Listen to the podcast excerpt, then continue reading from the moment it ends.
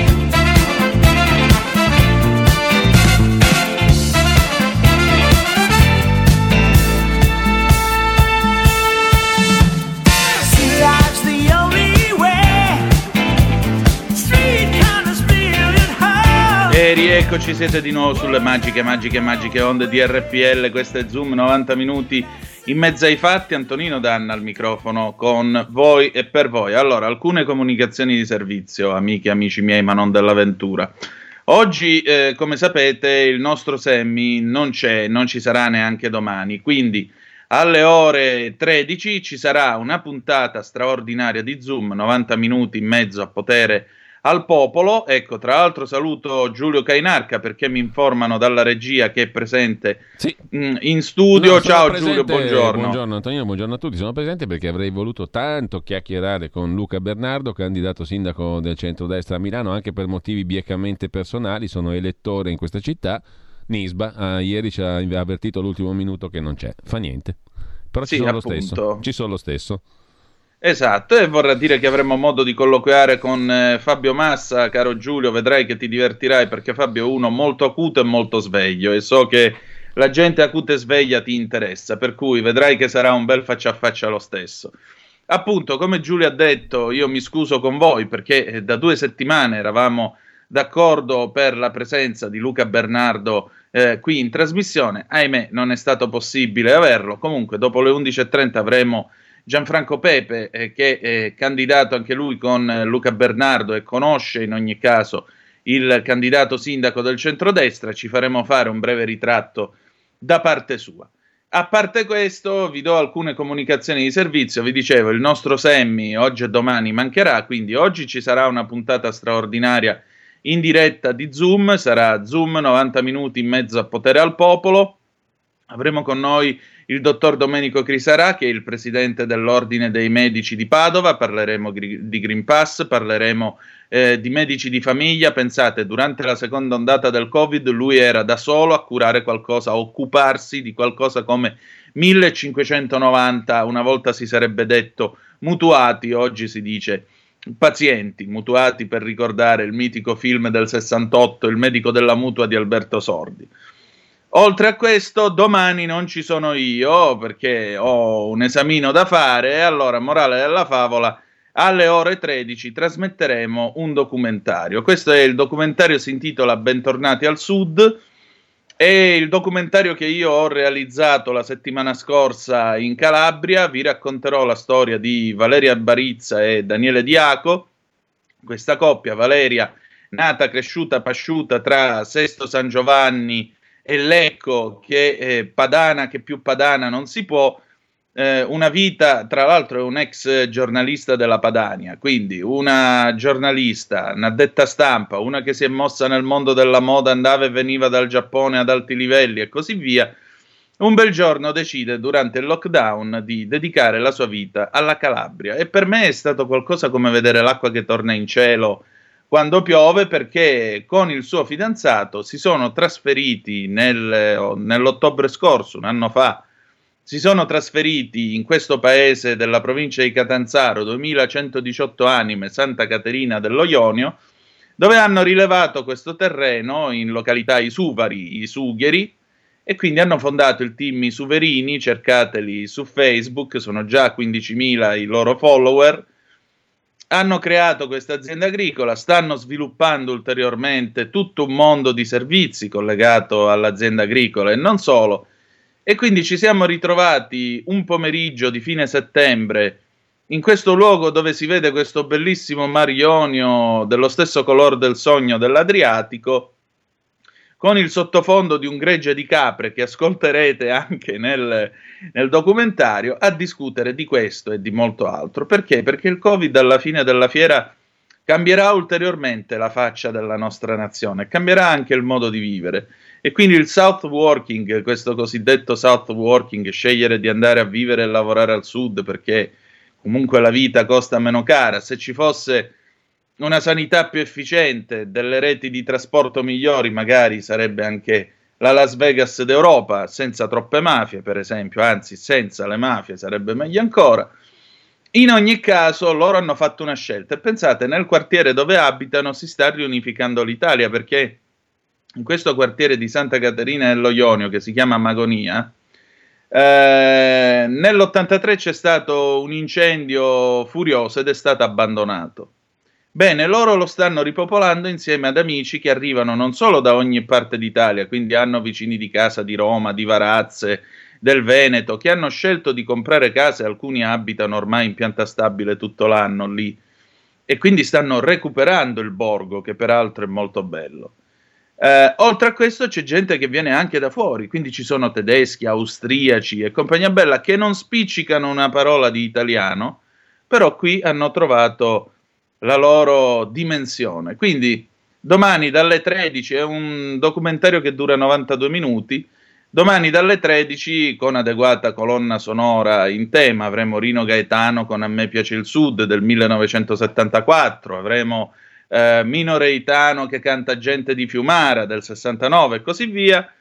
Domani avrete modo, insomma, di sentire questa storia che continua quest'ideale collana che abbiamo aperto nel luglio scorso con il documentario Il Mare Nero, registrato a bordo del Savonarola, il peschereccio del papà di Lorenzo Viviani, Franco Viviani, lo voglio salutare perché a quest'ora sicuramente è di rientro in porto a Genova alla Spezia, e vi abbiamo raccontato una notte di pesca sul Savonarola. Bene, oggi vi racconteremo una scelta di vita, di terra, fatta appunto in quel di Santa Caterina dello Ionio, ripeto, da due ragazzi che si sono messi in gioco in questo modo e hanno deciso di scommettere la loro vita così. Oggi pomeriggio, tra l'altro, andrò a prendere le scansioni della pellicola, per cui sulla pagina Facebook della radio, in concomitanza con il documentario. Voi vedrete anche le 34 foto, se non ne ho bruciato qualcuna, le 34 foto che ho scattato con la mia reflex tedesco orientale, per cui avremo modo di commentare anche le immagini e di raccontarvi quello che io ho visto chiaramente. Allora, adesso noi andiamo avanti, dopo questa comunicazione doverosa di servizio che vi volevo fare, apriamo le linee allo 0266203529, telefono se volete intervenire telefonicamente, oppure 346-642-7756 se volete intervenire con la zappa o WhatsApp, che dir si voglia. Perché? Perché adesso è il momento della rubrica del lunedì. Abbiamo con noi la seconda puntata dell'avvocato Claudio De Filippi, a domanda risponde. Bene, ascoltate di che cosa si parla oggi. Regia, se siamo pronti la possiamo mandare. Cari radioascoltatrici e radioascoltatori, buongiorno. Avvocato Claudio De Filippi, Foro di Milano. Questo lunedì, dopo aver parlato del sovraindebitamento la scorsa volta, siamo a parlare di un altro argomento interessantissimo che determina anche conseguenze dirette sulla vita delle persone, le vittime dei reati violenti. Esiste una normativa europea determinata dalla direttiva europea 80 del 2004, che è stata faticosamente accolta dal legislatore italiano con ritardi gravi e inadempienze varie. Tuttavia, oggi vi è un diritto nuovo dei cittadini verso lo Stato, il diritto alla sicurezza. La materia viene dibattuta raramente, come abbiamo detto, tuttavia i cittadini devono sapere che laddove un reato venga compiuto sul suolo italiano da parte di chiunque nei confronti di un cittadino europeo, detto cittadino europeo ha diritto ad un indennizzo nei confronti dello Stato. È una sorta di obbligazione, responsabilità oggettiva dello Stato. Facciamo un esempio concreto. Un cittadino passa per strada e uno sconosciuto lo accoltella alla schiena. Questo sconosciuto non viene scoperto il nominativo, le indagini vanno a vuoto, non si scopre l'autore del reato. Il cittadino può chiedere l'indennizzo allo Stato. Un altro caso concreto. Il reo che compie un omicidio, una rapina, uno stupro, una lesione personale grave, non ha soldi. Non è in grado di risarcire. I parenti delle vittime nel caso dell'omicidio o le vittime negli altri casi possono chiedere allo Stato l'indennizzo e lo Stato è tenuto a pagare perché deve assicurare il diritto alla sicurezza. La giurisprudenza si sta affinando su questi casi. Attualmente c'è un forte dibattito nell'ambito degli addetti ai lavori sulla questione del reo che è incapace di intendere e di volere. In questo caso il reo verrebbe assolto per non essere imputabile e lo Stato dovrebbe pagare l'indennizzo. Perché dico dovrebbe? Perché ovviamente si sta sviluppando una giurisprudenza sulla materia. Parliamo delle somme che lo Stato attualmente riconosce alle vittime e ai parenti delle vittime. In caso di omicidio lo Stato riconosce attualmente fino a 60.000 euro ai parenti delle vittime, una cifra assolutamente irrisoria rispetto a quello che pagano altri paesi europei. Per esempio la Germania e la Francia in primis risarciscono integralmente come se fosse un vero e proprio risarcimento. Addirittura la Germania ha tempi anche di risoluzione del caso molto più veloci, la Francia ha tempi più lunghi, ma fa intervenire un'assicurazione pubblica che paga. In Italia chi paga è la CONSAP, un ente a cui lo Stato ha demandato il compito di pagare sia gli indennizzi alle vittime di atti violenti, sia i risarcimenti o gli indennizzi alle vittime di usura. Le cifre per quanto riguarda altri casi di vittime di reati violenti pagate da CONSAP, pagate dallo Stato italiano, scendono verticosamente per quanto riguarda gli stupri, ci si attesta sui 25.000 euro. Attualmente c'è stata anche una sentenza importante in materia di stupro, e anche più di una, che peraltro ha riaperto la tematica degli indennizzi. Va detto che la legge Renzi aveva portato indennizzi molto molto risicati, si parlava di 8.000 euro per un omicidio, attualmente la cifra è di 60.000 euro, chi avesse percepito gli 8.000 euro ha diritto di ottenere la differenza, ma la situazione è ancora in evoluzione. Questi indennizzi non sono ancora giunti ad essere equi ed effettivi, pertanto i cittadini cosa possono fare? In una situazione magmatica come questa, in cui c'è un ricorso alla prefettura, la quale deve gestire l'aspetto amministrativo del ricorso per l'indennizzo, ma che ha tempi dilatati e quindi molto lunghi, il cittadino può comunque ricorrere al giudice, perché in una situazione come questa il giudice, se non vi è un pagamento effettivo ed equo da parte della prefettura, può sempre condannare la Presidenza del Consiglio dei Ministri e il Ministero della Giustizia. Attualmente lo studio nostro ha ottenuto una sentenza che coinvolge non solo la Presidenza del Consiglio dei Ministri, ma anche proprio il Ministero della Giustizia. Si segnala nella riforma della giustizia un capitolo che riguarda le vittime dei reati violenti. Questo passo in avanti, maggior tutela delle vittime, è tutto segnato dal percorso europeo. Quindi i cittadini italiani che volessero far valere, i parenti delle vittime ovviamente, che volessero far valere i loro diritti, sanno di avere un nuovo diritto a disposizione. Non è ovviamente un diritto solo dei cittadini italiani, ma di qualunque cittadino europeo che si trova anche transitoriamente sul suolo italiano. Nel precedente che ho citato prima, per lo stupro, la signora italiana che aveva subito questo stupro da un cittadino extracomunitario giunto illegalmente sul territorio italiano ha ottenuto l'indennizzo di 25.000 euro da parte dello Stato italiano in persona, della Presidenza del Consiglio dei Ministri e in solido col Ministero della Giustizia, e ciò significa che anche gli immigrati clandestini lo Stato deve, per il diritto alla sicurezza, pagare qualora compiano reati nei confronti di cittadini europei sul suolo italiano.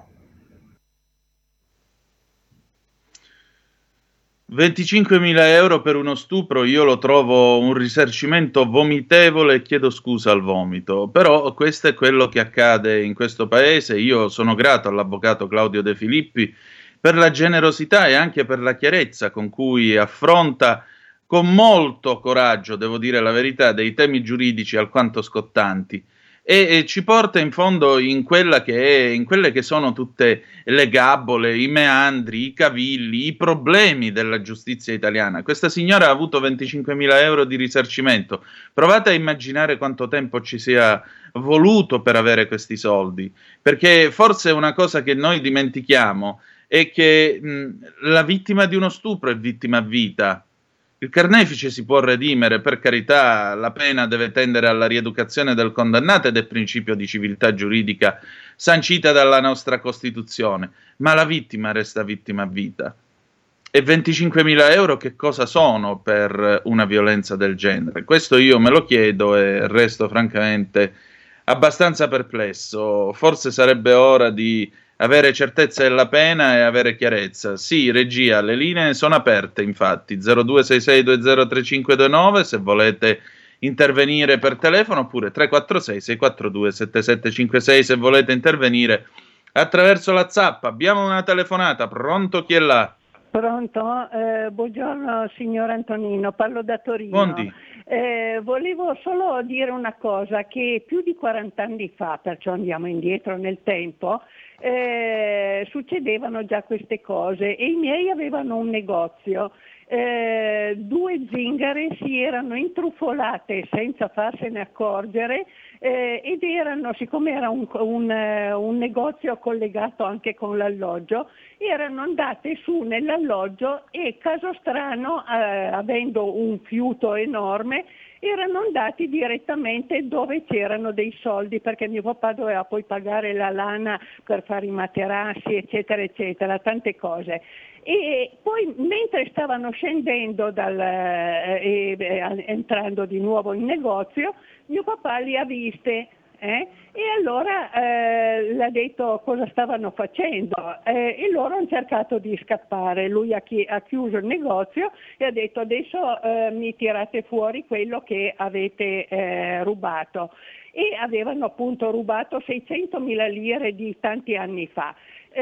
Comunque queste care signore sono poi intervenuta la polizia eccetera, hanno fatto il processo, e siccome erano nullatenenti, i miei, pur avendo ragione, hanno pagato il processo, e mia mamma si è tenuto tutto cosa gli avevano fatto, perché l'avevano buttata per terra eccetera eccetera, e niente, si è tenuta il male lei, e hanno pagato il tribunale, perché loro nullatenenti non avevano i soldi, perciò è cambiato proprio niente, eh? Viva l'Italia, buongiorno, e viva la Lega anche, buongiorno.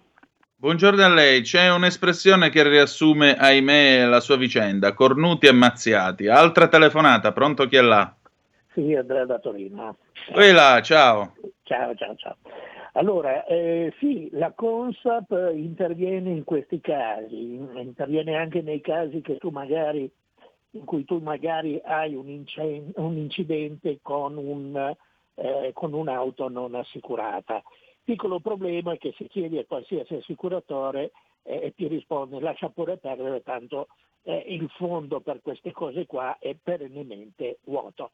Così come quando una signora di mia conoscenza ha centrato un cinghiale su una strada qui in Piemonte, e i carabinieri che erano intervenuti dicevano sì, lei può fare causa alla provincia, ma tanto il fondo per gli animali selvatici è comunque vuoto, quindi sarebbe fatica sprecata.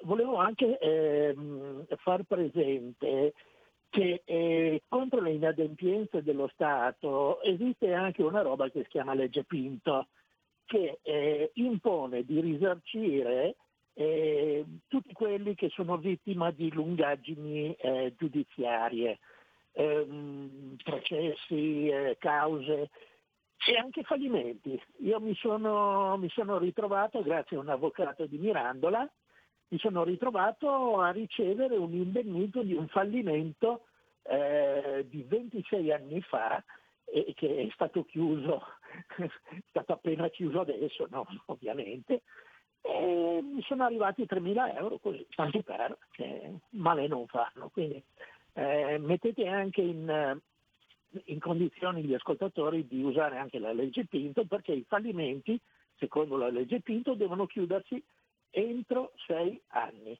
e ogni anno oltre il sesto dà diritto a un risarcimento da 400 a 800 euro per ogni anno di ritardo.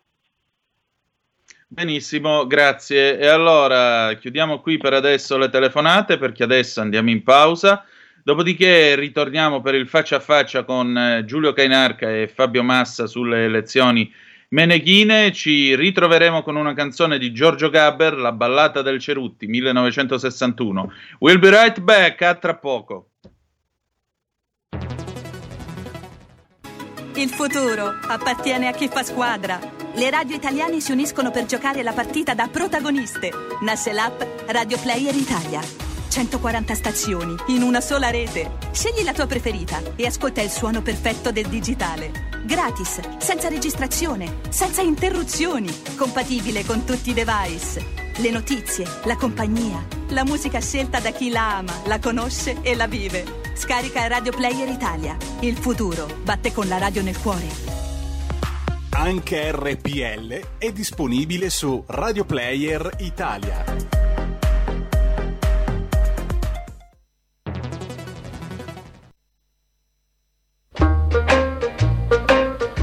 Io ho sentito molte ballate, quella di Tom Dooley, quella di Davy Crockett, e sarebbe piaciuto anche a me scriverne una così. Invece niente, ho fatto una ballata per uno che sta a Milano, al Giambellino, il Cerutti Gino. Il suo nome era Cerutti Gino, ma lo chiamavan Drago. Gli amici al bar del Giambellino dicevan che era un mago. Era un mago. 20 anni, biondo, mai una lira, per non passare guai. Fiutava intorno che aria tira e non sgobbava mai. Il suo nome era Cerutti Gino, ma lo chiamavan Drago. Gli amici al bar del Giambellino dicevan che era un mago. Era un mago. Una sera in una strada scura, occhio, c'è una lambretta. Fingendo di non aver paura, il Cerutti monta in fretta.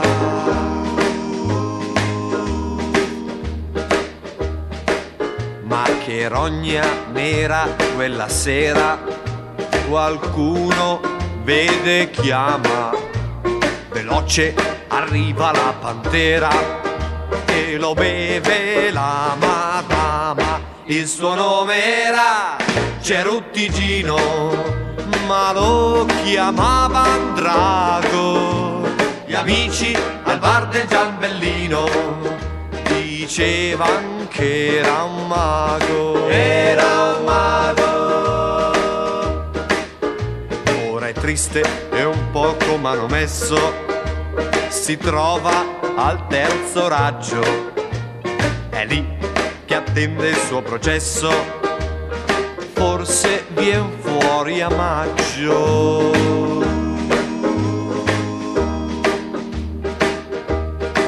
S'è beccato un bel 3 mesi il Gino, ma il giudice è stato buono. Gli ha fatto un lungo fervorino, è uscito col condono.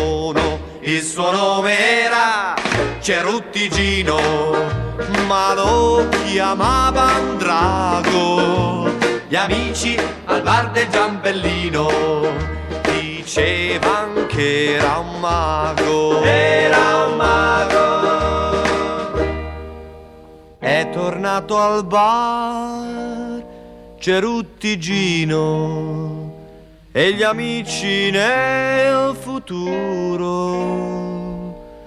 quando parleranno del Gino, diranno che è un tipo duro.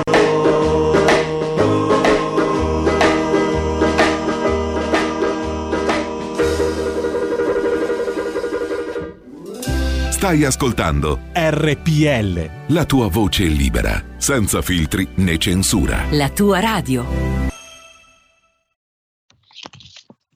E rieccoci, siete di nuovo sulle magiche onde di RPL, questo è Zoom, 90 minuti in mezzo ai fatti.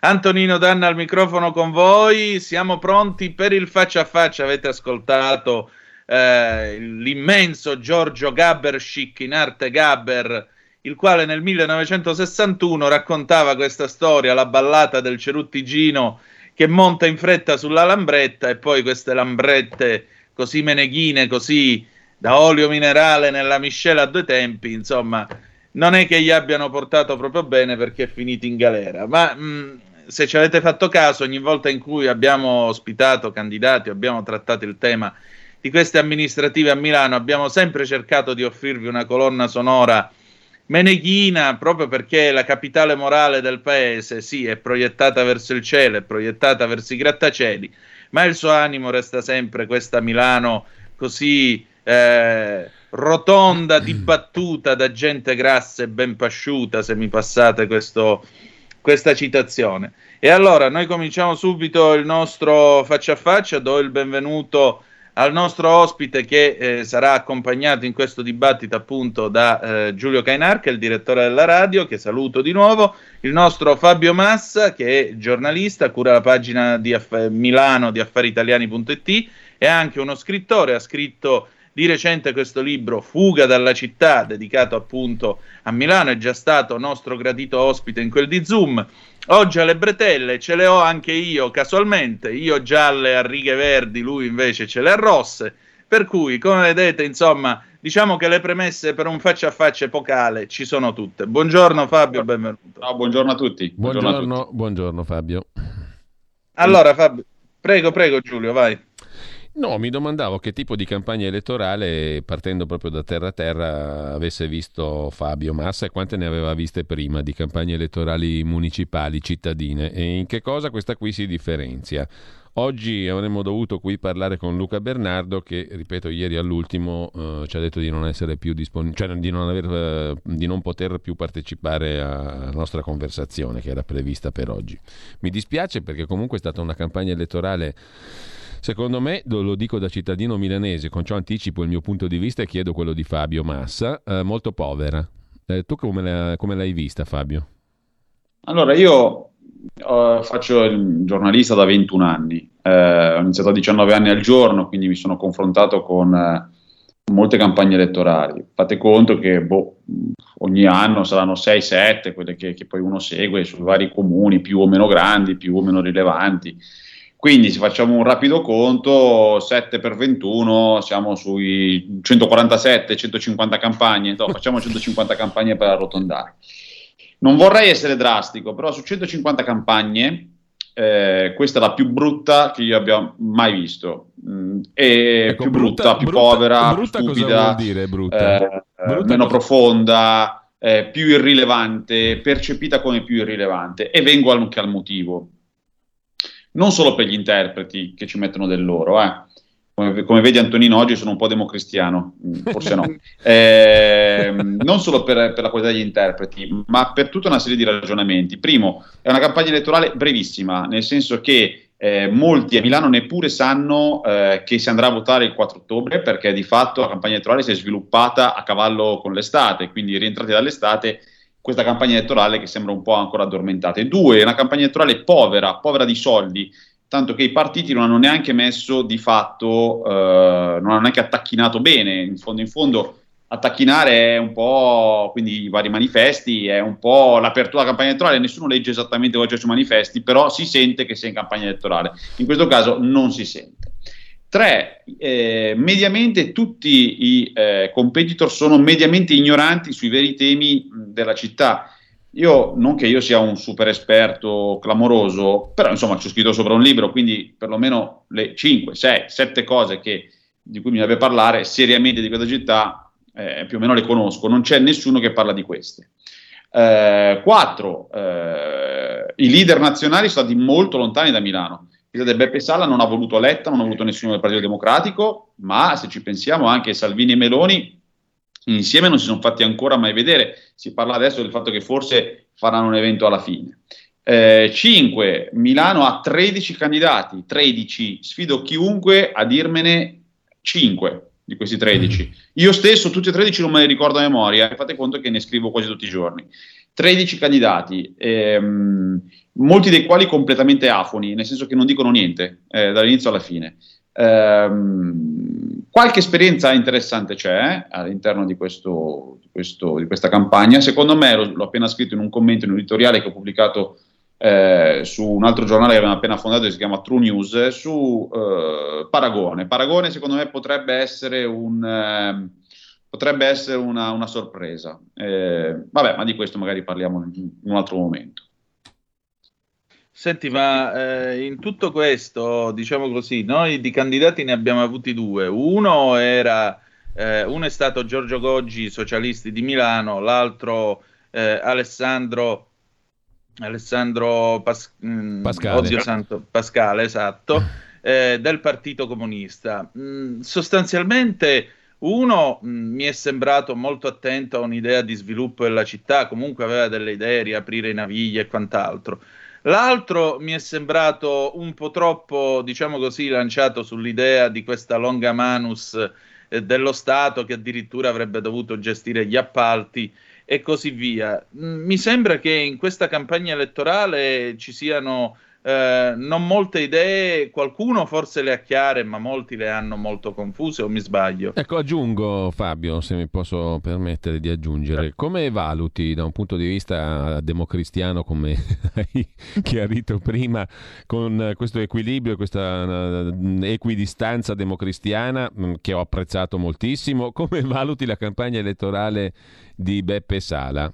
Perché per me risulta anche lui assente, non pervenuto, però questo si può anche capire perché il sindaco uscente parte in stravantaggio. Perfino Giorgetti oggi sulla Stampa per la Lega dice probabile che vinca il primo turno, quindi uno può andare in discesa, per carità, però mi pare che non abbia apportato al dibattito su quella che comunque rimane la città più importante d'Italia, girala come vuoi, niente di che. Io non ho visto niente di nuovo nelle parole di Sala, se ci sono state, perché tra l'altro dubito anche che ci siano. Allora, voi vedete, se notate, tutti i vari candidati fanno interviste, chi qui, chi là, eccetera. Sala no, Sala fa dichiarazioni agli eventi, in generale non fa interviste. Le dichiarazioni agli eventi, come voi sapete, sono di fatto quello che vuol dire la persona presente. L'intervista è un po' più challenging, è un po' più sfidante, perché comunque c'è un giornalista davanti che si è preparato e che cerca di ottenere cose. Sala non fa interviste, quasi nessuno. Peraltro la cosa è tatticamente, e notate che io do alla tattica un valore molto ridotto rispetto alla strategia, tatticamente molto corretta. Sala è talmente tanto avanti e talmente tanto conosciuto rispetto agli avversari che non ha nessun interesse a alzare il dibattito più del livello zero in cui è. Se è tatticamente giusta, è strategicamente molto sbagliata, e questo io ho avuto modo anche di dirglielo direttamente a Sala. La città ha bisogno di uno scontro vero tra anime, forze e idee magari divergenti, ma vere, con riflessioni vere. Io sfido chiunque a capire qual è la differenza di posizione della Lega e del Partito Democratico sullo sviluppo di San Siro. Non è che non esiste una divergenza, semplicemente non esistono le due idee, e questa è la cosa peggiore per me. E io sfido a sapere cosa pensi Bernardo e cosa pensi Sala sullo sviluppo di San Siro, o cosa pensi Sala e cosa pensi Bernardo sull'unificazione delle reti idriche, cioè cose grosse, cose importanti, perché da lì dipende quanto costa e di che qualità è l'acqua che ti esce dal rubinetto, investimenti infrastrutturali, niente, non se ne sa niente. Allora, se è vero che tatticamente è giusto che Sala non parli perché sta praticamente vincendo senza colpo ferire, strategicamente per la città è sbagliato. Voi pensate che dibattiti pubblici che si sono sempre fatti in questa città, che è una grande città a livello democratico, in cui ci si ammazza per riuscire a vincere le elezioni, ma ci si ammazza col pensiero, con le idee, con le proposizioni, ok? Con dibattiti pubblici veri non ce n'è stato neanche uno, c'è stato solo uno in Confcommercio tra 12 candidati, pensate quanto poco possa essere venuto fuori. Ce ne sarà un secondo a turni, perché non riescono neanche a stare tutti quanti nella stessa sala, in Rai, perché la legge li obbliga, se no probabilmente non lo vorrebbero neanche. Io ricordo i candidati 1 contro 1 o massimo a 3, con giornalisti davanti che picchiavano e facevano domande e la gente ascoltava.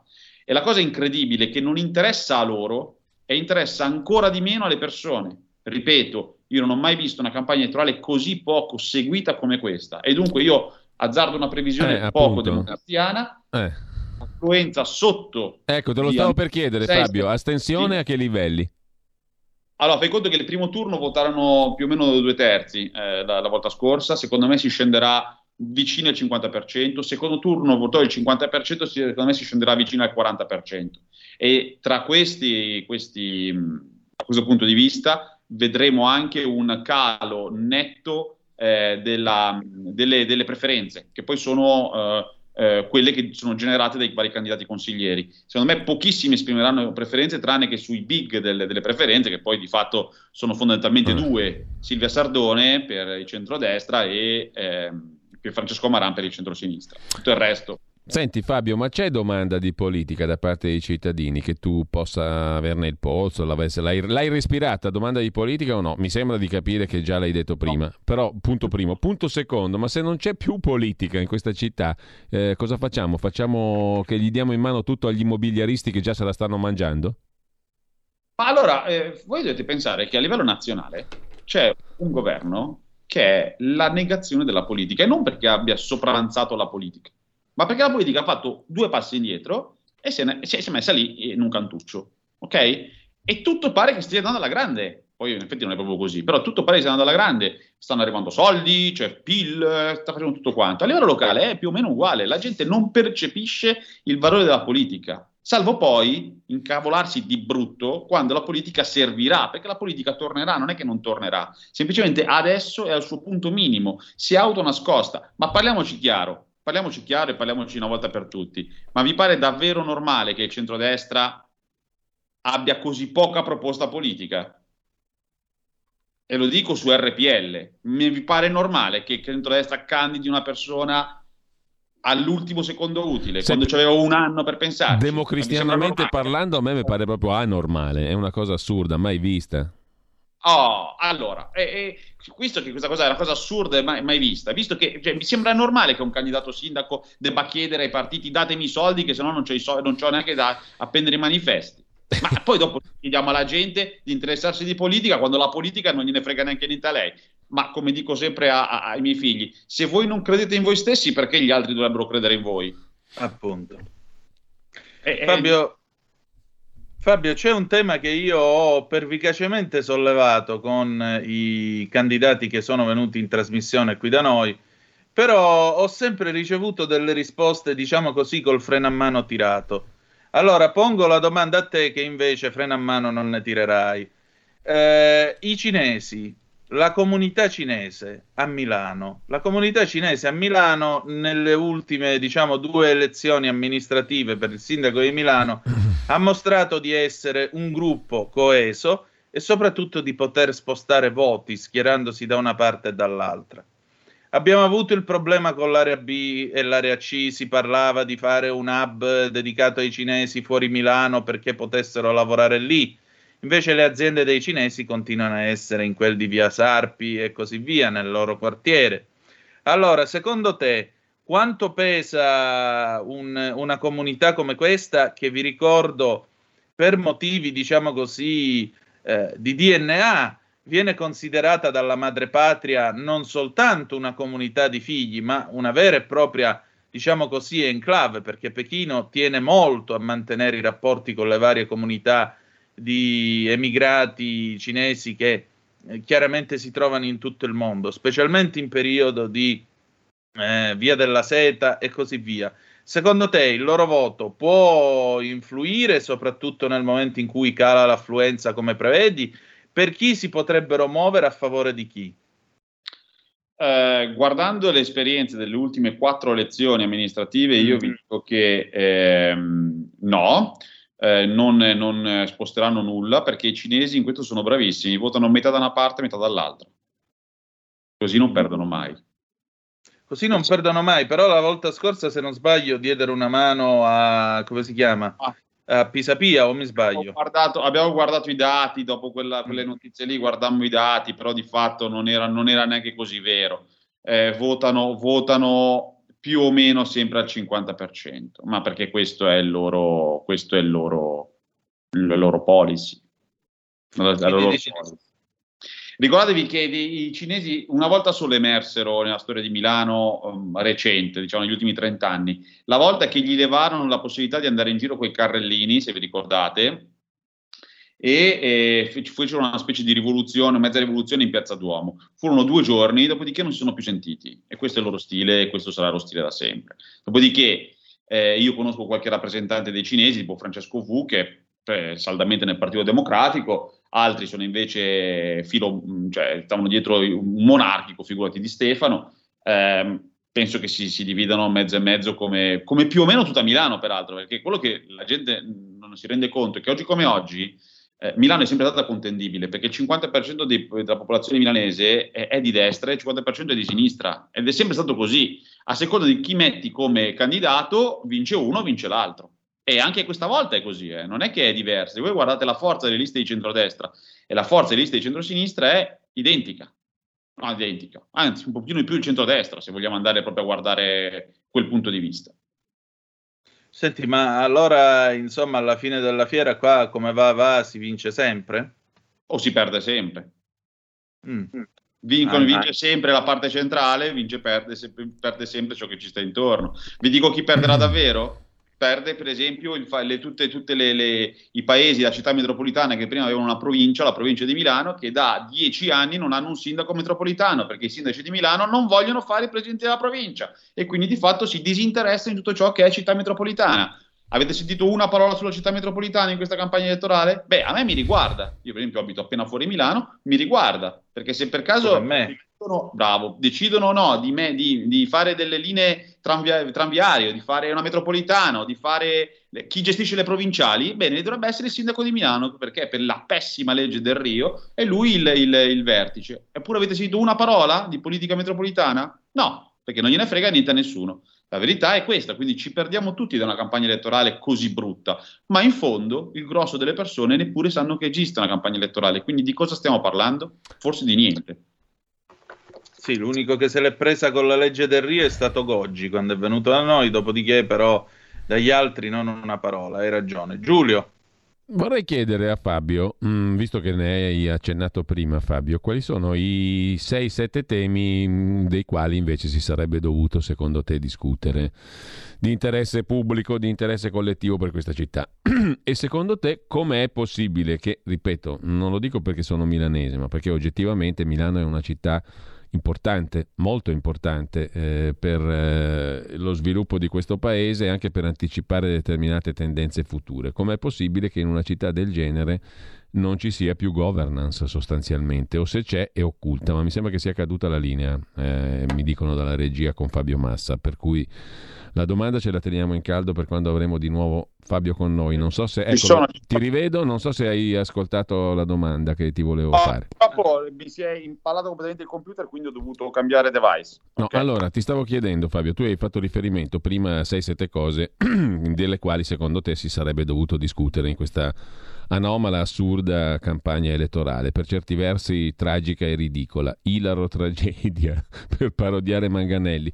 Comunque, al di là di questo, quali sono i 6-7 temi che tu elencavi, cioè ai quali accennavi prima e dei quali si dovrebbe discutere? Secondo, ma ti pare possibile, è una domanda retorica questa, che Milano, che comunque, e non lo dico perché sono milanese, ma perché oggettivamente credo che sia così, che è la città che anticipa le tendenze del futuro, che è la più moderna che abbiamo, che è sicuramente la città più europea che abbiamo in Italia, sia conciata così?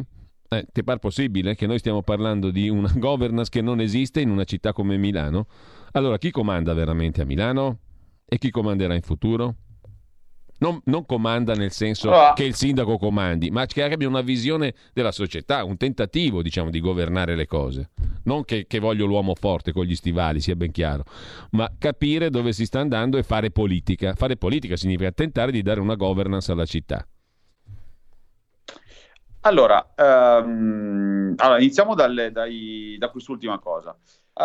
Milano però è sempre stata un po' non indifferente. Milano è una città che va avanti più o meno sempre da sola, nel senso che... aspetta, però Milano... facciamo un discorso proprio schietto. Quando c'erano i socialisti degli anni che furono, Milano c'era un modello di città, un modello di amministrazione, si parlava della Milano socialista, con tutte le cose che gli hanno sparato addosso, però era un modello di città che aveva anche dei bellissimi lati, visto oggi.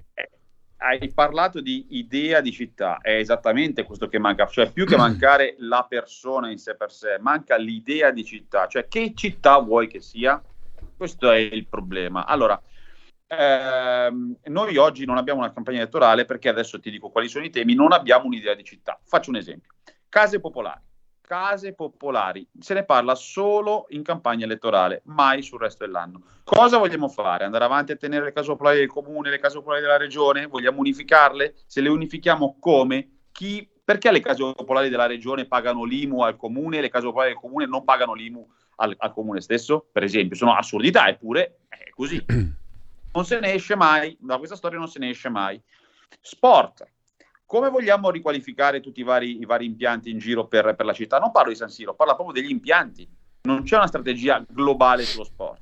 San Siro, un intero quartiere, non parlo solo dello stadio, parlo di tutto quello che sta intorno, che va assolutamente riqualificato perché è pericoloso ed è oggettivamente molto complicato. Eppure nessuno ne parla, ancora non si è capito che sviluppo urbanistico vogliamo avere lì. Sviluppo urbanistico, e parlo in generale, sì. Vogliamo palazzi alti e tanto verde o palazzi bassi e meno verde? Perché questo è poi, visto che la volumetria è quella, bisognerà discuterne di questo. Scali ferroviari, hanno pestato la regione in tutte le maniere, però, sant'Iddio, a livello urbanistico negli scali ferroviari non potevano prevedere già per le prossime edificazioni, già gli studi per i medici di base, già le case della salute, già i punti per fare prelievi e come si dice, analisi del sangue e tamponi. Mi sentite? Sì, sì, perfettamente. Acqua pubblica, come dicevo prima, ci sono 2 gestori, uno che fa la provincia e uno che fa la città di Milano. Cosa vogliamo fare? Vogliamo tenere un gestore unico o 2 gestori? Vogliamo fare economie di scala? Ci sono discussioni, elettrificazione, tutti diciamo che bisogna andare in giro con le auto elettriche, perché dai Dio, io posso anche essere d'accordo. Cosa ci siamo accorti quest'estate? Che a due poche centrali di commutazione, adesso non so esattamente come si dice tecnicamente, insomma quei grossi posti dove ci sono arriva l'alta tensione e poi viene diramata nelle varie case, ce ne sono troppo poche e quindi bisogna costruirne. Più facciamo colonnine elettriche, più la rete sarà sotto stress. Vogliamo parlarne? Vogliamo dire quanti investimenti? Voi lo sapete che ci sono quartieri di Milano dove il digital divide, cioè il fatto che la rete veloce arrivi o non arrivi, è pari a quello di alcune zone della Valtellina. Non è possibile pure questa cosa, dovevamo cablare tutto, eppure eravamo all'avanguardia quando c'era Metroweb ai tempi di Albertini. Ora, queste cose sono cose di cui dobbiamo parlare, bisognerebbe parlarne, invece non ne parla nessuno. Perché non ne parla nessuno? E qui si viene alla seconda domanda che mi hai fatto. Sì. Perché se non parli di queste cose, non dai risposte a queste domande, non hai un'idea di città, visto che secondo me non c'è un'idea di città, nessuno fa le domande e così non ci sono neanche le risposte. Chiaro. E tutti sono contenti. Chiarissimo. Insomma, alla fine della fiera, di che colore è il futuro di Milano? Grigio o arcobaleno come i calzini di Sala? Bah, se i colori sono questi, non lo so. No, non lo so, non ho la più pallida idea. A parte il fatto che non è neanche rispettoso per la democrazia che io dica chi vincerà. I sondaggi ci sono, tutti sanno com'è la questione. Non lo so, io so solo che è un futuro con poche idee almeno. Dopodiché la fortuna di questa città è che quando manca la politica comunque la gente le idee se le fa venire da soli. Voi ricordatevi che ci fu una grandissima problematica relativa ai rifiuti, Cainarca se la ricorderà di sicuro. A un certo punto i milanesi, prima ancora che sistemassero, che facessero poi Silla e Silla 2, cioè i 2 inceneritori, avevano iniziato a prendere i rifiuti e avevano iniziato a portare fuori Milano perché non da soli, perché non avevano voglia di averci sotto casa. Cioè i milanesi comunque una soluzione poi più o meno la trovano, e questo è il mio grande ottimismo. La seconda cosa che mi viene, per cui sono ottimista, è perché non ho mai visto la politica scomparire. La politica cambia ma non scompare, a volte assume forme idiote come quelle del 5 Stelle, ma comunque non è che sparisce la politica, al massimo cambia. Speriamo che cambi in meglio piuttosto che in peggio. È una speranza che condividiamo. Grazie Fabio del tuo tempo. Grazie davvero. Grazie a voi. E allora adesso andiamo in pausa, dopodiché torniamo con Gianfranco Pepe. We'll be right back, a tra poco. Grazie ancora Fabio.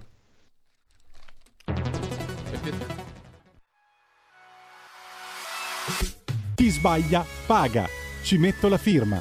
Referendum giustizia. 1. Riforma del CSM. Stop allo strapotere delle correnti. 2. Responsabilità diretta dei magistrati. Più tutele per i cittadini. Chi sbaglia paga. 3. Equa valutazione dei magistrati. I magistrati non possono essere controllati solo da altri magistrati. 4. Separazione delle carriere dei magistrati. Stop alle porte girevoli per ruoli e funzioni. 5. Limiti agli abusi della custodia cautelare. Per una giustizia giusta è un equo processo per tutti. 6. Abolizione decreto Severino. Più tutele per sindaci e amministratori. Firma anche tu ai gazebo della Lega, nelle piazze e in tutti i municipi d'Italia. Trovi tutte le informazioni sul sito legaonline.it. Chi sbaglia paga. Ci metto la firma. Referendum giustizia.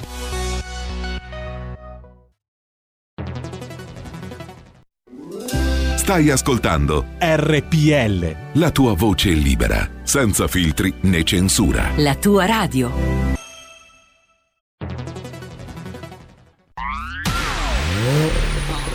Auto nuova fiammante col suono nuovo, è il DAB Plus che si sente a tuono. La provi e senti subito com'è che va. DAB Plus e la tua radio migliorerà. Digital Radio, il suono perfetto. DAB Plus. Anche RPL, la tua radio, è in Digital Radio. Porta con te ovunque RPL, la tua radio. Scarica l'applicazione per smartphone o tablet dal tuo store o dal sito radiorpl.it. Cosa aspetti?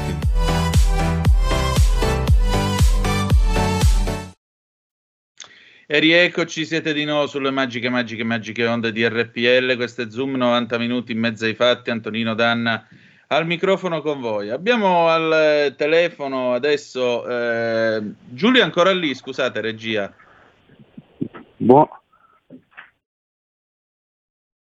Ok. Intanto c'è una telefonata però. Manzoni, pronto? Sì, pronto, ciao. Volevo correggerti una cosa. Nel senso che hai detto i cinesi volevano fare un polo, cioè loro, il comune avrebbe voluto fare un polo per mettere i cinesi eccetera. C'è già, era ex fiera di Lacchiarella, quella che era ex il padiglione della fiera di una volta a Lacchiarella, sono tutti grossisti cinesi, quindi loro c'erano già, non è un problema per i cinesi. Il problema dei cinesi di Paolo Sarpi è che sono negozietti, hai capito? I grossisti stanno tutti alla Chiarella. Basta, ciao. Ok, grazie. Allora procediamo con la presentazione del nostro ospite. Io ho il piacere di avere con noi Gianfranco Pepe, che è candidato appunto per la lista di Luca Bernardo, 43 anni, vibonese, già rappresentante del liceo classico Michele Morelli, dove abbiamo entrambi studiato, e diciamo così lui è vicino allo staff appunto di Luca Bernardo. Buongiorno Gianfranco, intanto è tornato di nuovo Giulio Cainarca, quindi gli ridò il benvenuto. Buongiorno a te. Buongiorno. Buongiorno a te Antonio, buongiorno ai radioascoltatori. Grazie innanzitutto della possibilità che vi è stata data. Prego. Senti, noi oggi avremmo voluto un confronto con voi due, con te e con Bernardo, questo non è stato possibile. Diciamo così, si chiude questa campagna elettorale, che idee ci sono per questa città? Allora, innanzitutto l'idea principale è quella di dare discontinuità a 10 anni di amministrazione di sinistra, di cui danni sono oculi visibili dalla sicurezza, dalla gestione delle pratiche, della mobilità, di questa mobilità che è diventata ormai insostenibile. Noi abbiamo 6 valori fondanti il nostro programma, che sono una Milano sicura, una Milano veloce, sostenibile, ma sostenibile nel vero senso della parola, solidale, innovativa. Ed è una Milano che deve diventare irresistibile perché deve attrarre capitali stranieri e deve far venire i grandi imprenditori e diventare veramente una capitale a livello europeo. Milano ha un'opportunità grande, sia con le Olimpiadi e tutti i lavori che sono necessari predisporre e non come sono stati gestiti da questa vecchia amministrazione, per creare veramente una Milano all'avanguardia. Faccio un esempio banale, sì, di una cosa che è capitata a me direttamente. Io ho una bimba di 10 mesi alla quale ho dovuto ovviamente richiedere, per la quale ho dovuto richiedere la carta d'identità, appuntamento in comune che presso dopo 6 mesi per avere una carta d'identità. Milano non può permettersi queste inefficienze. Milano deve diventare sempre più efficiente, sempre più smart, sempre più veloce. Giulio, la mia domanda, tra Fratelli d'Italia e Lega mi sembra che non sia stata una campagna elettorale molto armonica, questo per quanto riguarda la politique politicienne, primo. Per quanto riguarda invece la sostanza, devo dire, da cittadino, ne parlavamo poco fa con un collega giornalista, che è stata una campagna elettorale molto povera. Questo lo dico da cittadino e da elettore, oltre che da osservatore. Molto povera e caratterizzata da una sostanziale assenza di idee forti, perché è vero, lei diceva prima, abbiamo diversi punti, il programma l'ho letto, il programma anche di Luca Bernardo, per cercare di documentarmi per la chiacchierata mancata di oggi, della quale mi rammarico ovviamente, ma sarebbe stato utile proprio per colmare quello che secondo me è stato un tratto distintivo di questa campagna elettorale, la povertà del dibattito. Qua quasi nessuno vuole esporsi, quasi nessuno. Lo dicevamo prima, Sala è scomparso, ma dall'altra parte non è che c'è stata una fluorescenza particolare, diciamo così. Perché avete paura di giocarvela veramente? No, noi siamo stati in mezzo alla gente, abbiamo raccolto le problematiche che delle persone che ci hanno raccontato, eravamo in mezzo ai mercati, abbiamo chiesto più volte il confronto con Sala, che non è mai arrivato, non è mai stato accettato. Anche gli alleati, poi devo dire, è vero, partiti in sordina la campagna elettorale, ma poi vedi l'ultimo comizio di Giorgia Meloni in Piazza Duomo, in cui era disponibile ha presentato Luca Bernardo come il sindaco di tutta la coalizione. Vedi il prossimo incontro con Matteo Salvini, che ci sarà in Cagrande. Il problema non siamo, noi abbiamo dovuto colmare un gap di conoscenza di Luca, che però è stato bravo, muovendosi tra la gente a farsi conoscere. Il problema è stato Sala, perché Sala ha paura di confrontarsi su aspetti programmatici per il futuro, ma soprattutto nel voler evidenziare quelle che sono state le carenze di un programma inattuato, di un programma che rimane a tutti gli effetti solo uno slogan politico, perché in quella sua amministrazione sono mancati anche i veri principi di sinistra, di solidarietà. Anche nel periodo del Covid non ha mai intrapreso l'iniziativa, nei 2 anni di una Milano che si è fermata, di solidarietà che dovrebbero essere alla base dei principi della sinistra, ma ha sempre riversato tutte le colpe sulla regione. Ma in realtà i sindaci hanno una grossa responsabilità nella gestione della salute dei cittadini. Quindi il problema non è stato del nostro Luca Bernardo, che è una persona brillante, che potrebbe fare veramente bene per questa città, sia per la sua persona, e lo ha dimostrato anche nel suo piccolo, nella sua professione, sia per le persone di cui si è circondato. La mia lista, la lista in cui sono candidato, che è la lista civica di Luca Bernardo, è formata da tutti professionisti, gente che non è schiava della politica, ma è gente che è prestata alla politica e che attraverso la propria professionalità potrebbe dare un contributo fattivo, attivo e proattivo per lo sviluppo di Milano. Milano è una città, l'unica forse in Italia, che si proietta in Europa e tira l'Italia.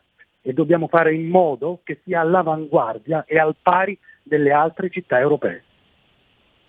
C'è una telefonata per noi, pronto chi è là?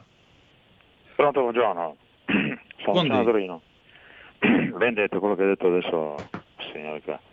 Io sono un tecnico di macchinotecnica, è proprio quello che dice quel signore, cioè i programmi elettorali, adesso non so cosa faranno i socialdemocratici, ma personalmente in Germania preferisco i liberali, mettere al centro l'azienda. Io ho lavorato per una ditta di Milano e posso dire che Milano è grande perché ha un sacco di industrie nell'indotto, nella periferia, non è una città terziaria, è una città industriale e ha un sacco di milioni di abitanti per quello, quindi i programmi devono centrare sull'azienda. Il capitalismo è un mezzo per noi industriali tecnici per produrre industrie e questo bisogna mettere al centro dei programmi, se no non c'è finanza pubblica che tenga, va tutto a rotoli, è l'industria che conta. Grazie, no. Ecco, mi sembra una riflessione comunque che una città come Milano, dove si faceva veramente di tutto, dal lago al missile, verrebbe a dire, in effetti, anche il tema dell'industria. Si parla tanto di riaprire i navigli, si parla tanto di aree verdi, boschi verticali e quant'altro, ma questa è anche una città che lavora. Che si fa per il lavoro in questa città? Ma allora noi abbiamo un punto in cui parliamo di innovazione, aperture internazionali per nuove opportunità di lavoro, l'apertura del mercato del welfare aziendale al privato sociale, contribuendo a conciliare una maggiore produttività aziendale con un maggior benessere per i lavoratori coinvolti e le loro famiglie. Ad esempio abbiamo pensato alla stipula di un accordo con importanti istituti di credito che funga di intermediario per la raccolta del risparmio privato, garantito e numerato, che consentirà l'emissione attraverso il sistema creditizio locale di obbligazioni convertibili a 10 anni e la ricapitalizzazione per ricapitalizzare così le imprese. Ma abbiamo accordi con associazioni di categorie e non dimentichiamo anche la parte degli esercizi commerciali per i quali abbiamo previsto la riduzione delle tasse di occupazione del suolo pubblico, la soppressione temporanea di almeno il 50% del valore della TARI anche nel 2022 per tutte quelle categorie di esercizi pubblici commerciali che hanno subito chiusure o riduzioni importanti di attività. Noi abbiamo il dovere di ricostruire quello che in questi 2 anni si è perso, ma allo stesso tempo di valorizzare quelle che sono quella che è proprio l'elemento caratteristico di Milano, le aziende, le imprese, e lo dobbiamo fare supportandole, aprendo tavoli di lavoro con loro. Non possiamo pensare, non possiamo abbandonare, siccome l'impresa tira da sola, allora la dobbiamo abbandonare, dobbiamo sederci con loro e con loro condividere un piano di sviluppo e supportarli per questo, piano di sviluppo per Milano. Giulio. Il fatto è che Milano non è più una città di grandi imprese da tempo, è una città nella quale c'è stato un cambiamento secondo me clamoroso che chiede anche un'attenzione. Su questo vorrei sentire il punto di vista del candidato, cioè il fatto che, e lo dico da cittadino milanese ormai da tanti anni, questa città ha perso lavoro, ha perso impresa. Non sto a ricordare le grandi aziende che c'erano perché sarei un passatista, quei tempi lì non hanno più senso, e però mi sembra che abbia rivelato una evoluzione preoccupante da tenere sott'occhio. Sta diventando la città degli immobiliaristi.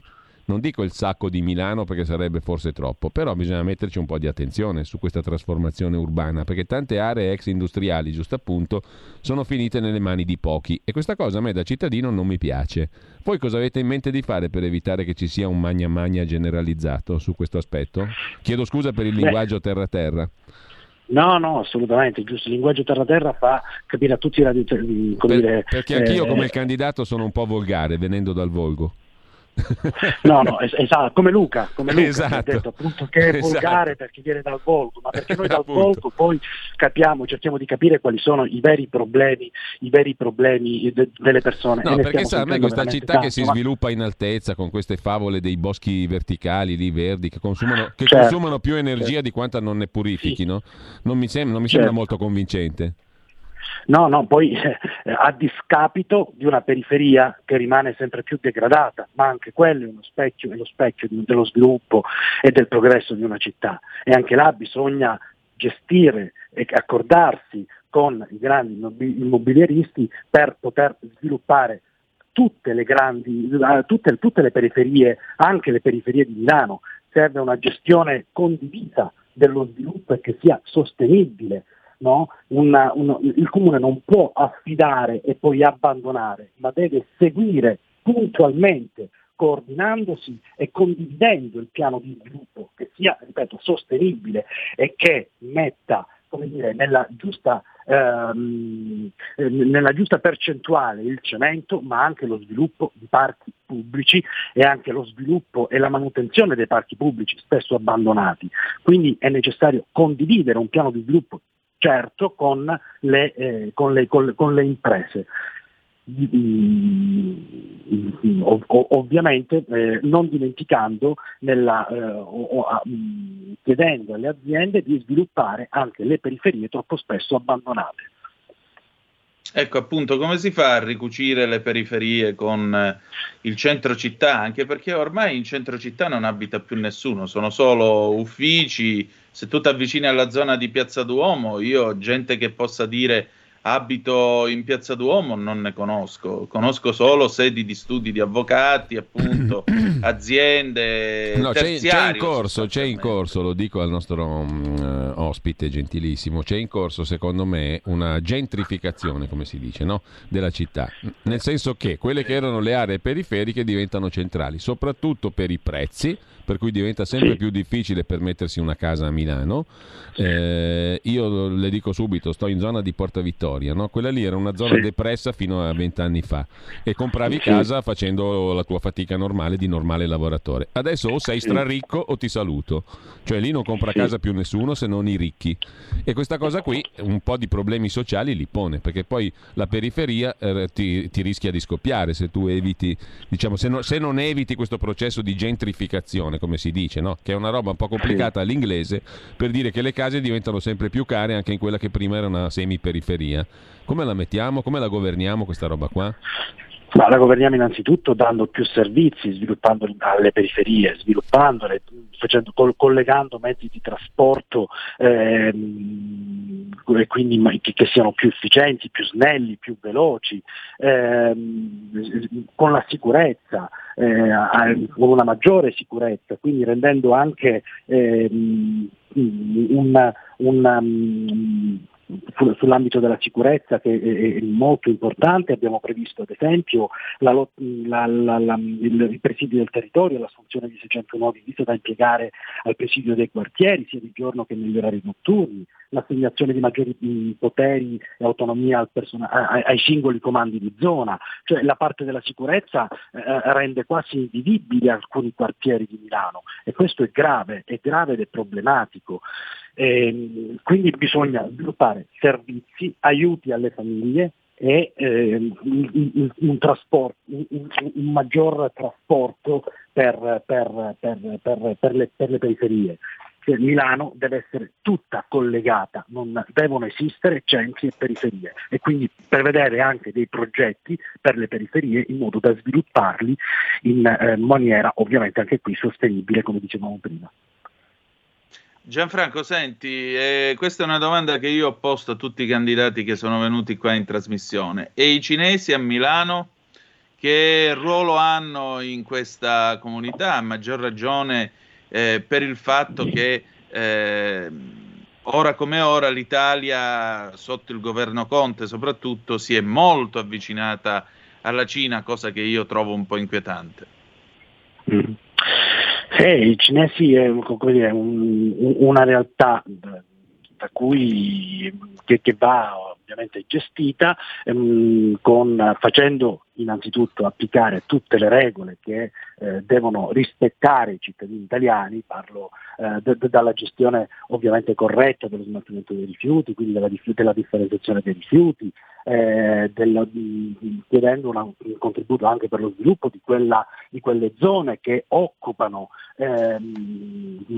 cercando di capire anche nell'affidamento delle concessioni, dell'autorizzazione chi sia di fronte come imprenditore. Molti cinesi purtroppo sappiamo nel modus operandi che aprono attività commerciali per poi magari sparire dopo mesi, lasciando anche grossi problemi all'erario, ma questi sono aspetti che non riguardano completamente la gestione del comune, ma un po' più a livello nazionale. Comunque va gestita e va condivisa con le rappresentanze delle comunità cinesi uno sviluppo e una convivenza che sia civile nel rispetto delle regole, così come valgono per tutti i milanesi. Va bene Gianfranco, se siamo ormai in chiusura, io ti voglio ringraziare del tempo che ci hai dedicato. Giulio, se vuoi aggiungere qualcosa. No, volevo chiedere a Gianfranco quella domandina che abbiamo fatto anche ai nostri amici candidati sindaci che abbiamo intervistato, cioè che cosa gli piace di Milano e che cosa invece cambierebbe subito al volo con la bacchetta magica, istantaneamente. Mi piace l'inclusività di Milano. Milano è una città che dà opportunità. Bisogna creare le condizioni perché questa opportunità venga di nuovo sviluppata, bene e consolidata. Milano è inclusiva.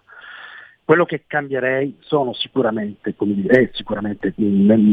dicevamo prima, una maggiore sicurezza, perché purtroppo si sta sempre più assistendo a atti di degrado urbano che onestamente non possiamo più permetterci, e su questo abbiamo anche noi delle misure adatte per poter gestire la sicurezza a Milano. Allora, questi sono i due aspetti principali. Io voglio ringraziare Gianfranco Pepe, e lo faccio da cittadino veramente, per un motivo molto semplice, perché in un'epoca nella quale, è brutto da dire però è così, nessuno vuol più discutere, parlare, confrontarsi, sembra che la politica sia andata in esilio, no? Perché arrivano i draghi e diamo tutto in mano a loro, con riferimento naturalmente i draghi come categoria generale, esatto. prendendo spunto da Mario, però sono tutti delegano tutto a tutti, non si confrontano più, non fanno dibattiti, non accettano domande, se gli fai una domanda che non è concordata gli girano le palle, cioè è un'epoca nella quale siamo messi così, il contrario dell'epoca in cui siamo nati noi, no? 50 anni fa, senza andare indietro troppo nel tempo, per cui io ringrazio chi ci mette la faccia, chi si confronta e chi diciamo non concorda le domande. Grazie a Gianfranco Pepe. Grazie a voi Gianfranco, grazie al tuo tempo e grazie di essere stato con noi oggi. Grazie ancora, saluto i telespettatori, spero di potervi risentire anche in futuro, sperando che vada bene, ma andrà sicuramente bene, perché i cittadini hanno capito che dopo 5 anni di Sala, che non è un uomo di sinistra, non dovrà presentare il conto alla sinistra, dopo questi 5 anni in cui non dovrà presentare più il conto agli elettori, non potendosi più candidare, abbiamo solo un'opzione: votare Bernardo e scrivere Pepe accanto alla lista di Bernardo. Allora. Benissimo, grazie. Giulio. Antonino, no, ma io saluto Gianfranco Pepe.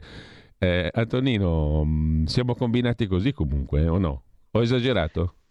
No, io credo che tu abbia ragione, cioè lui è l'unico che ha detto quello che sentiva e si è espresso, insomma, e si è speso. Perché generalmente quello che abbiamo trovato, anche per esempio la domanda sui cinesi, abbiamo trovato sempre delle risposte molto abbottonate, delle risposte molto ma chissà qua e là. Abbiamo ascoltato dichiarazioni negli incontri che abbiamo avuto che francamente mi hanno lasciato un po' perplesso, ricordo la polemica su Sergio Ramelli, eccetera, eccetera, povero Ramelli per quello che ha passato lui. Andare a commemorarlo non è revisionismo, è un gesto di civiltà verso un ragazzo ammazzato a sprangate. Quindi voglio dire, io sono grato a Gianfranco perché almeno ci ha messo la faccia, ha detto la sua e ha avuto il coraggio delle sue opinioni. Devo fare un'integrazione, perché siccome ha fatto un appello al voto, allora dobbiamo essere in par condicio, lo facciamo per tutti, quindi votate Beppe Sala, votate Luca Bernardo, votate Gabriele Mariani, votate Laila Pavone, votate Giorgio Goggi, votate Natale Azzaretto, votate Marco Muggiani, votate Alessandro Pascale, votate Mauro Festa, e votate Teodosio De Bonis, votate Bryant Biavaschi, votate Bianca Miriam Tedone, votate Gianluigi Paragone. Fine del discorso. Soprattutto andate a votare, perché la democrazia viene meno se non votate. Fine dell'appello al voto, in perfettissima par condicio. Giusto? Amen. Giusto. Andiamo in pace e in gloria, giusto? Sì, direi proprio di sì. Allora, oggi Moira Romano non c'è, ha avuto un contrattempo, non abbiamo avuto neanche innamorato pazzo, pazienza. Oggi noi mandiamo in onda di nuovo dopo le 12, lo dico a chi sta ascoltando, mandiamo in onda di nuovo la conversazione che abbiamo fatto alle 9:30 con Francesco Borgonovo e Carlo Freccero. Ecco, quindi seguirà replica della bomba umana, appunto la conversazione tra Giulio Cainarca, Freccero e il nostro Francesco Borgonovo. Noi chiudiamo con la canzone d'amore di oggi, che è Phil Collins, Against All Odds, del 1984. All'una ci ritroviamo per Zoom, 90 minuti in mezzo a Potere al Popolo. Come mai sta canzone? Un abbraccio anche a Sammy Varini. Come mai sta canzone? Ma niente, avevo voglia, no, l'ho chiesto onestamente a una collega, Cristina Sartori, che saluto, le ho detto trova una canzone d'amore per chiudere la puntata di domani, e lei se n'è uscita con sto pezzo di Phil Collins. Buon ascolto. Amen. Avete ascoltato Zoom, 90 minuti in mezzo ai fatti.